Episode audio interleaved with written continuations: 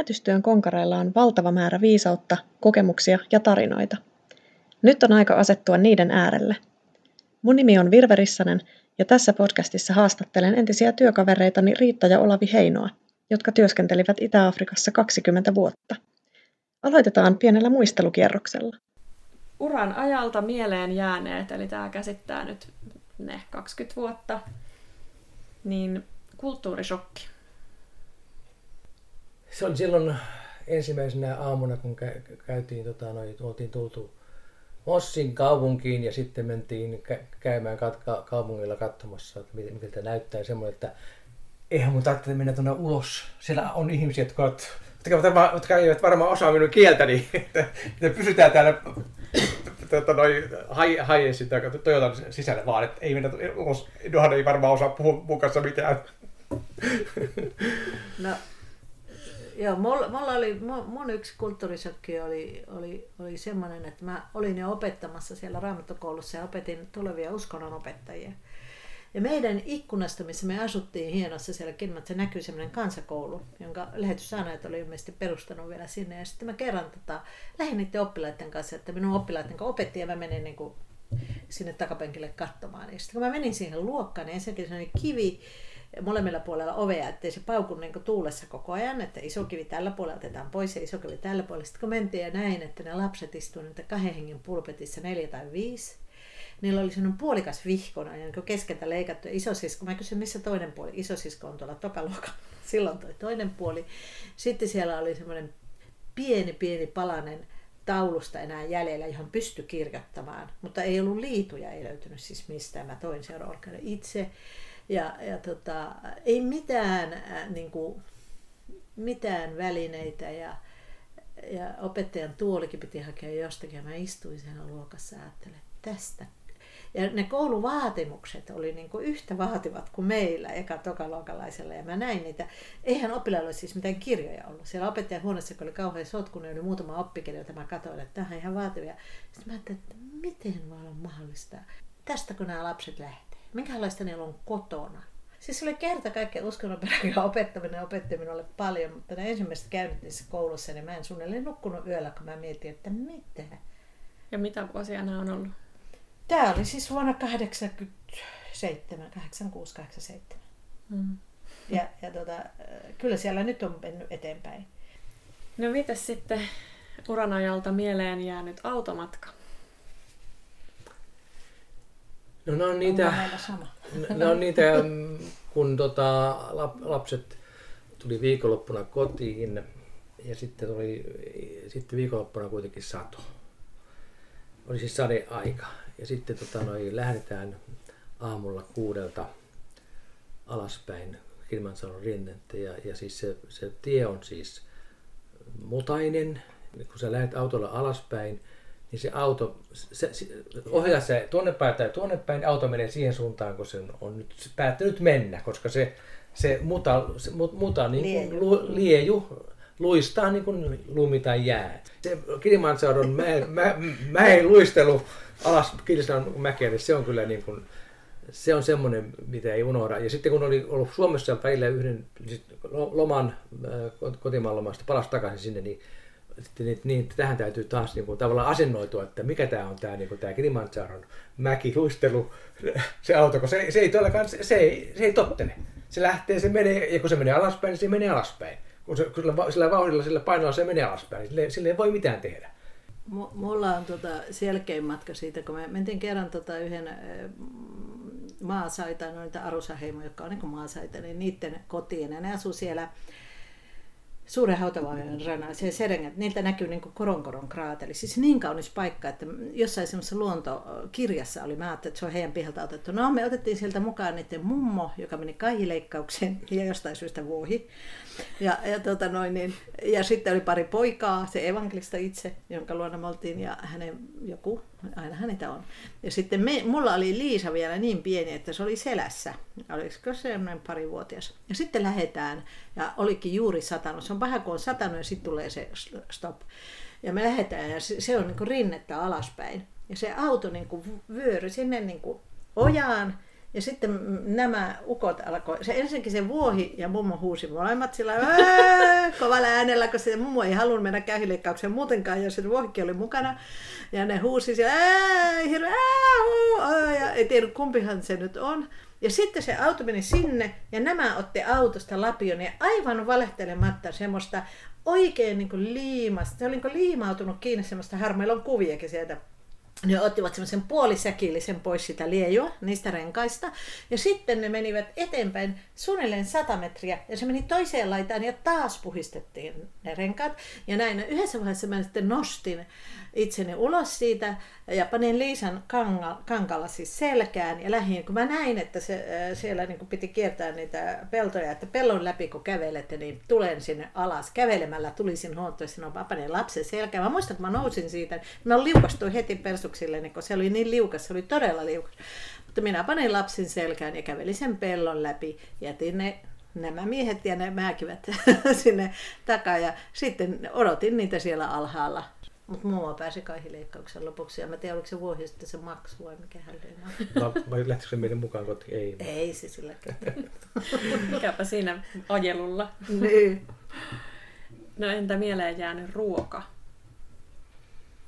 Se oli se pötsi ja sata kertaa. Eli kun tarjotaan, tarjotaan semmoista liha ruokaa, jossa on siis jossa on niin kuin lehmän liha ja ne kaikki se liha, siis se mat, patsa, mm. se maha. Ja siinä on semmoisia niin kuin niitä, niitä semmoisia pötsejä ja sata kertoja oikeasti mm-hmm. siinä, siinä ruoassa, niin se, se on kyllä semmoinen, että ei ollut mieltä yllättävää. Ei, ei hirveän usein ole ei kauhean ollut, ei ne, ei, ne, siellä ei. alueella ehkä eniten tarjottiin just tätä lihaa. Entäs uran ajalta mieleen jäänyt Jumalan läsnäolon kokemus? No mä ehkä voisin kertoa, kun siis siinä mä koin semmoista ih... Oikeastaan parikin kertaa ollut semmoinen tilanne, että mulla on ollut, mun syliini on annettu ihan pieni lapsi. Ja kysytty, että mitä me tehdään tällä lapselle. Se ensimmäinen oli semmoinen, että mä olin sairaalassa nähnyt, kun siellä oli juuri syntynyt yhdelle ihan 15-vuotiaalle tytölle lapsi ja se tyttö meni niin kuin sekasi. Se meni ihan sekaisin ja sitten, sitten mä niin kuin menin, yksi oppilas oli siellä sairaalassa ja sitten mä kysyin eh, malariassa ja sitten menin seuraavana, että missä se on se vauva, niin se sanoi se mun oppilas, että se on se, että heidän kylä, että hän asuu siellä kylällä, että se meni sekaisin ja se vajan pantiin kotiin eikä se sano imettää eikä mitään. Niin mä sanoin, että lähdetäpä käymään siellä.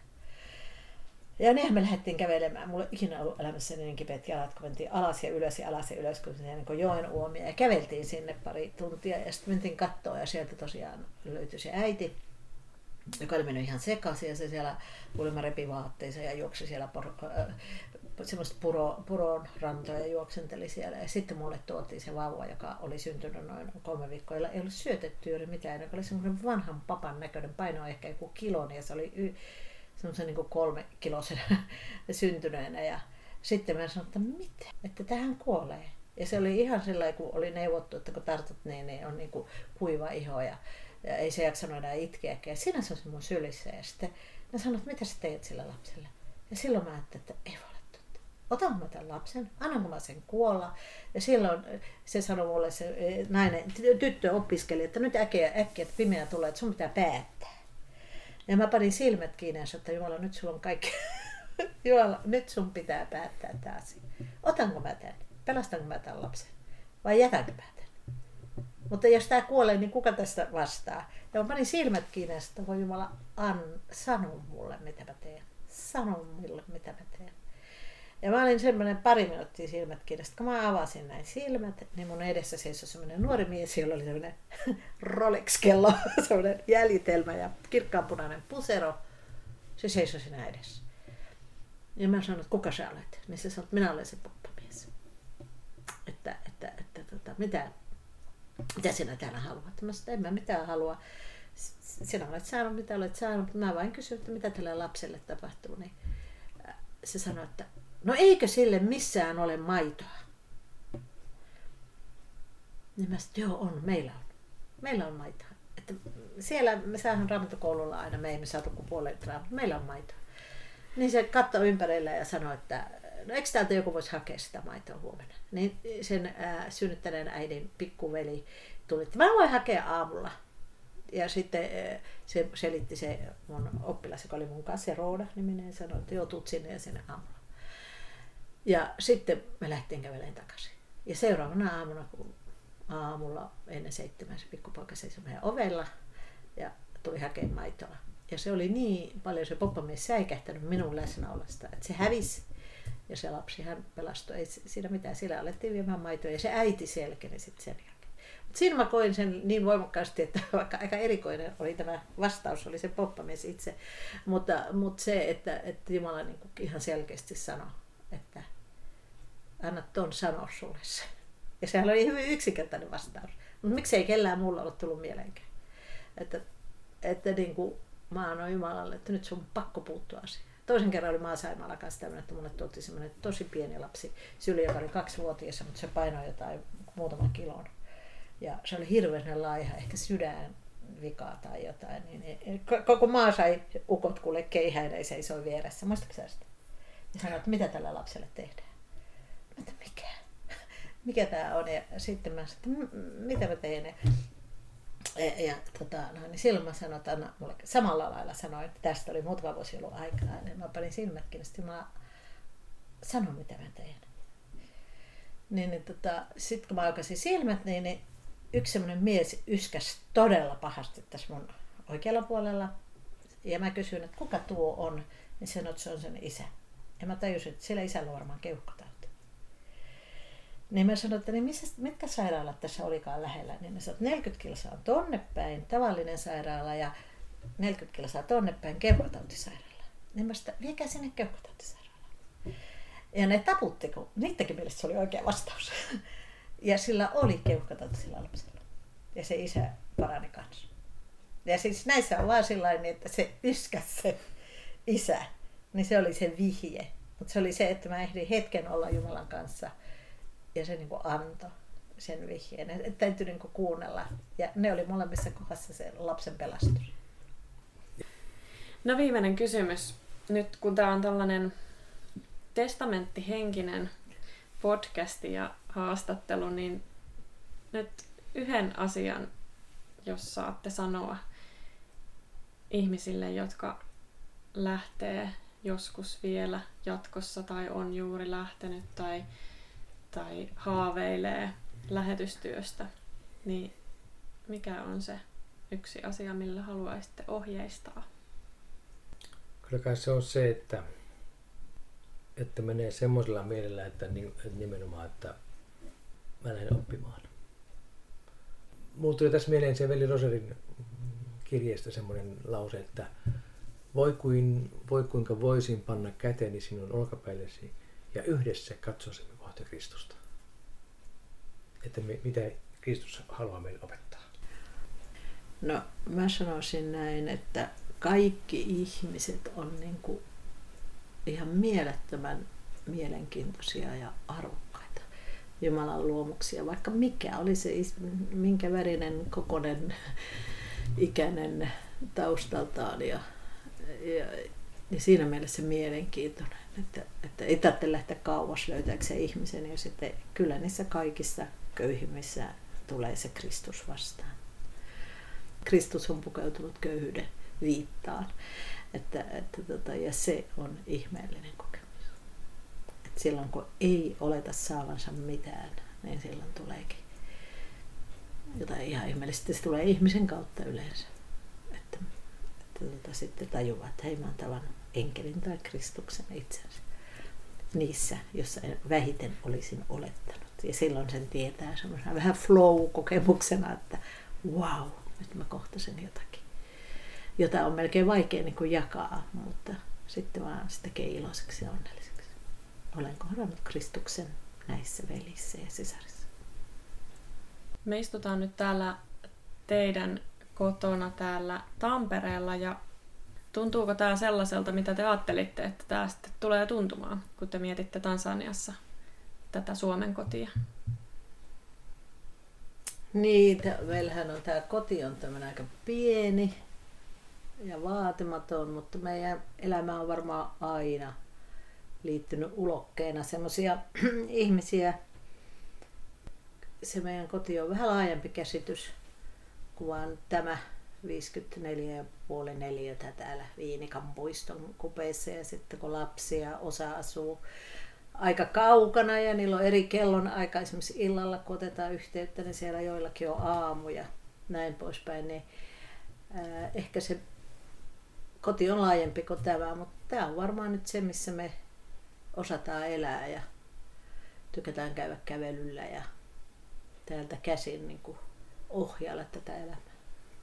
Sitten mehän on, se on, se on myös mitä meillä on siellä äh, kaivattu silloin aikanansa.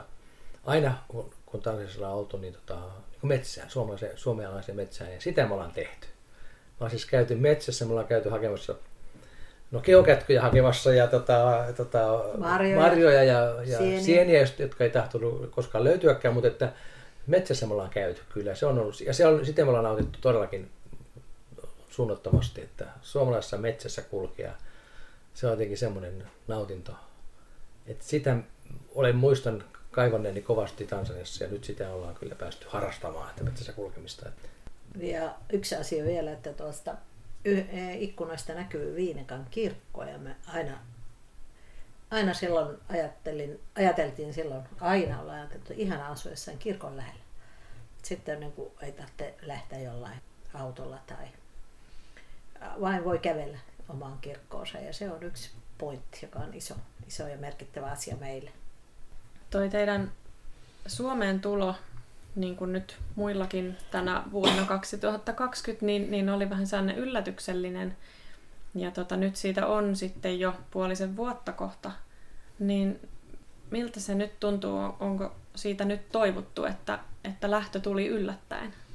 Kyllä se jollakin tavalla kyllä aika syvältä viilsi se, että, että tota, yhtäkkiä joutuikin kahden päivän aikana tekemään se, mitä meillä oli ajatellut olevan kaksi kuukautta aikaa. Mutta tota, sitten toisaalta, kun me ei oltu yksin siinä tilanteessa, että jos me oltaisiin vain kahdestaan lähetty, niin mä luulen, että olisi, mutta sitten kun meillä oli vertaistukea, vertaistukea aika hyvin ja, ja nyt kun sitä aina uudelleen ja uudelleen kertaa sitä tilannetta ja ajattelee niitä asioita, niin on, mutta kyllä kieltämättä meni toipumiseen varmaan eri lailla kuin se, että olisimme hyvin rauhassa lähteneet. Mutta sitten myös siinä on semmoinen mm, juttu, että me oltiin vaan hyvin valmiita lähtemään. Ei ollut semmoista niin kuin, ähm, tarvetta jotenkin, että nyt tämä pitää vetää niin loppuun asti, vaan että me oltiin, me oltiin Jumala oli valmistanut meidät lähtemään. Me oltiin, me oltiin valmiita lähtemään. Nyt tämä on tehty ja, ja on hyvä mieli ja on saanut tehdä se, mitä on, mitä on ollut hyvä tehdä ja niin kuin oli valmis jo poistumaan takavasemmalle. Mm. Ja sitten just sillä samalla viikolla, kun me lähdettiin, niin mehän saatiin tietää silloin siinä päivänä, kun Ranttokoululla hyvästeltiin, että se koulukin pannaan kiinni kahdeksi kuukaudeksi, että oikeastaan ei olisi ollut mitään järkeä jäädäkään sinne enää. Ja sitten me tiesimme, että sitten joskus, kun se taas avataan, niin tuskin enää ollaan remmissä. Että tavallaan niin kuin sitten moni asia loksahti paikallaan. Että no, lähtään sitten, vaikka se tuli yllättäen, niin kuitenkin siihen oli joku valmiuskin. No nyt sitten, kun ollaan täällä Suomessa ja, ja puhuitte, että Tansaniasta käsin oli ikävä aina suomalaista metsää, niin onko nyt mitään sitten ikävä Tansaniasta täältä käsin? No, hedelmäsalaattia. Hedelmiä, mutta tota, kyllä me olimme tottuneet niiden ihmisten kanssa sillä lailla olemaan paljon päivittäin tekemisissä. Ja just tässä viime viikolla olikin puhetta, oliko se jo tällä viikolla, että me opetimme raamattua. Me avattiin raamattu 4-8 kertaa päivässä eri kulttuurissa, eri kielellä ihmisten eteen ja alettiin avaamaan sitä ja yritettiin olla, että ei vielä mitään länsimaista kulttuuria, vaan yritettiin ymmärtää. Siellä oli entisiä poppamiehen tyttäriä ja poikia ja siellä oli juuri kristityksi kääntyneitä ja, ja sitten oli vähän vanhempia ja, ja, ja ihmisiä, jotka ei ollut paljon lukenut kirjoja eikä teologiaa. Me ollaan, niin, niin, se oli niin haastavaa ja hienoa.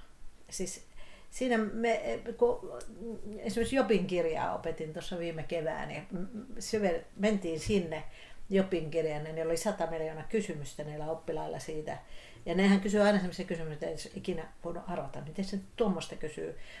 Mutta tuota, ja hyvin hitaasti mentiin, mutta se oli niin kuin hirveän antoisaa. Niin nyt me molemmat huomattiin tässä ihan pari päivää sitten, että hyvänä aika nyt me ei saa kellekään kertoa, kenenkään kanssa pohtia tätä raamatun todellisuutta. Että, että mä tein Saaraa nyt Mikko-seurakuntaa, niin mä nautin siitä, koska sehän on vähän samaa. Sitä semmoista kohtaamista niiden, niiden ihmisten kanssa, kun menee sen, sen Jumalan asian kanssa niiden ihmisten kanssa sinne eteen ja on avoin sille, mitä, tässä, mitä, mitä me tässä opitaan. Ja kanssakäymisessä yrittää niin kuin myös niin kuin heitä haastaa siihen, että mitä tämä oikeasti tarkoittaa teille, kun olette siinä kulttuurissa. Älkää uskoko meitä sillä vaan, että, että niin kuin otatte sen vastaan purematta ja puriskelematta, vaan että niin kuin mietitään se yhdessä, että sitä kaipaa. Se on, se on oikeasti niin kuin Riitta niin kuin älyllistä ja semmoista niin kuin pohtimista, sen asian äärellä viipymistä ihmisten kanssa, jotka, jotka on innostuneita ja ne, ne, joille se merkitsee jotakin – ja tavallaan niin kuin olla jossakin, mahdollisesti jossakin muu, semmoisessa niin kuin uudessa, että ihmiset oivaltaa jotakin, joka niin kuin vaikuttaa heidän elämäänsä ja jota he voisivat viedä eteenpäin, että se on kyllä se, sitä semmoista foorumia, missä niin kuin asian kanssa ollaan niin kuin tekemisissä ja ihmisen kanssa pohditaan sitä. Se, se on oikeasti se, mitä kaipaa. Te olette ollut nyt, äh, nyt se viimeisin työjakso oli pari vuotta, eikö ollut? Joo. Ja miten sitä ennen, kuinka monta vuotta teillä tuli yhteensä nyt tota Afrikka-kokemusta? Tansaniasta suurin osa. Sitä parikymmentä vuotta sitten. 20 vuotta, mm. että se yksi pieni jatka, alle, alle kahden vuoden, puolentoista vuoden jakso siellä Malavissa, mutta yhteensä siellä Itä-Afrikassa noin 20 vuotta.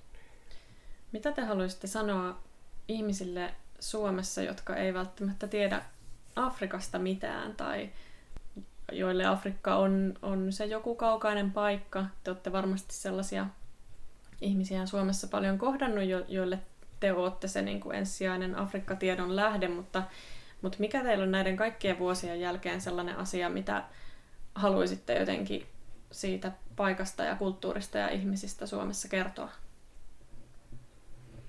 Se, mitä on ollut oppivinaan sitä Afrikasta, on se, että kuinka paljon niillä on opetettu. Niin meillä olisi, meillä olisi oppimista heiltä. Ja monissa, monissa asioissa niin kuin jotenkin, niin kuin, jos voi sanoa parempia, niin, niin, niin kuin ne osaa jotkut asiat paljon paremmin kuin me. Ja se on musta niin kuin se, mitä, mi, millä pitäisi olla avoin tavallaan kuulostelemaan, mitä, mitä Afrikka voisi opettaa meille elämästä ja ihmisten kanssa teke, elämisestä ja, ja uskosta ja Jumalastakin. Että niin kuin, se on niin kuin se, niin kuin se perusjuttu, että Afrikka voisi, on, voi opettaa meille paljon, jota, josta me, meillä on paljon oppimista, että, että se on niin se perusjuttu. Siinä on paljon sellaista hyvää, joka, joka meillä ei, jota me ei osata tai meillä on, me ollaan unohdettu tai me ei, me ei niin kuin osta arvostaa tai yksi asia oli se, mä muistan, kun mä silloin alkuaikana mietin, että mitä se on se yhteisöllisyys, jota Suomessakin puhutaan aina, aina ja aina. Ja sen kokee parhaiten, kun menee sinne Afrikkaan ja sitten kun vähän aikaa on niiden ihmisten kanssa, ja sitten kun ne hyväksyy sut sen yhteisön jäseneksi ja saa alat tunteen luissasi se, että, että, että tuota, sä olet yksi heistä ja sulla on jotain annettavaa sille yhteisölle. Sulla on joku lahja, jonka sä voit käyttää yhteisön hyväksi. Ja sitten se semmoinen uh, keep it simple, että, ole yksin, että ota asiat yksinkertaisesti. Mä muistan ikuisesti, kun mä kerran kysyin yhdeltä vähän vanhemmalta uh, mieheltä, että siellä, siellä afrikkalaiselta mieheltä, tansanialaiselta, että mistä tietää, että Jumala rakastaa meitä. Niin se sanoi, että ha, tuohan niin yksinkertainen juttu me herättiin tänä aamuna. Me ollaan eläviä. Me herättiin tänä aamuna. Ajattele, miten Jumala rakastaa meitä, kun me herättiin. Mä sitä niinpä. Niin jotenkin, niin kuin, että se, yksinkertaiset asiat on heille niin kuin, aina osoitus hyvästä Jumalasta. Me vaadittaisiin vähän enemmän kokeaksemme Jumalan hyvyyttä, kuin vaan herätä aamulla. Ei ole varmaan helppoa yhtä asiaa sanoa, mutta Sanokaa vaikka kaksi asiaa, mitkä muuttuu eniten sinä aikana, kun te olette Tansaniassa asunut. Tansaniassa, Tansaniassa ta, elämässä? Niin, tai mikä, miten Tansania on muuttunut sinä aikana, kun te siellä asuitte? Kommuniko- kommunikaatio. Kommunikaatio, Joo. siis aivan valtavasti meidän aikana. Meillä ei ollut minkäänlaisia puhelimia. Meillä oli siellä ensimmäisessä raamattukoulussa Kilimanjarolla semmoinen sentraalisantra, mm. koululla siis yksi, joka, joka sitten ei toiminut kuin kerran sen kuuden vuoden aikana. Ja, ja nyt sitten kaikilla, jopa mä muistan, kun me oltiin siellä Etelä, Etelä, Etelä-Tansaniassa pellolla, tosi kaukana näkyi pieni mummo kävelevän ja se tuli lähemmäs ja lähemmäs ja lähemmäs, niin siellä oli Nokian puhelin kaulassa ja sieltä, mä tiedän missä ne lataakin ja maasailla, että siis, ja he pystyvät lähettämään rahaa ja, ja sehän on niin just tämä on niin yksi suurin asia, että ihmiset pystyy kommunikoimaan keskenään. Meillä tosiaan ei ollut mitään. Sitten oli radiopuhelimia, että me lähetit puoli tuntia aamulla ja illalla avattiin se ja kuultiin kaikki toistemme äänet.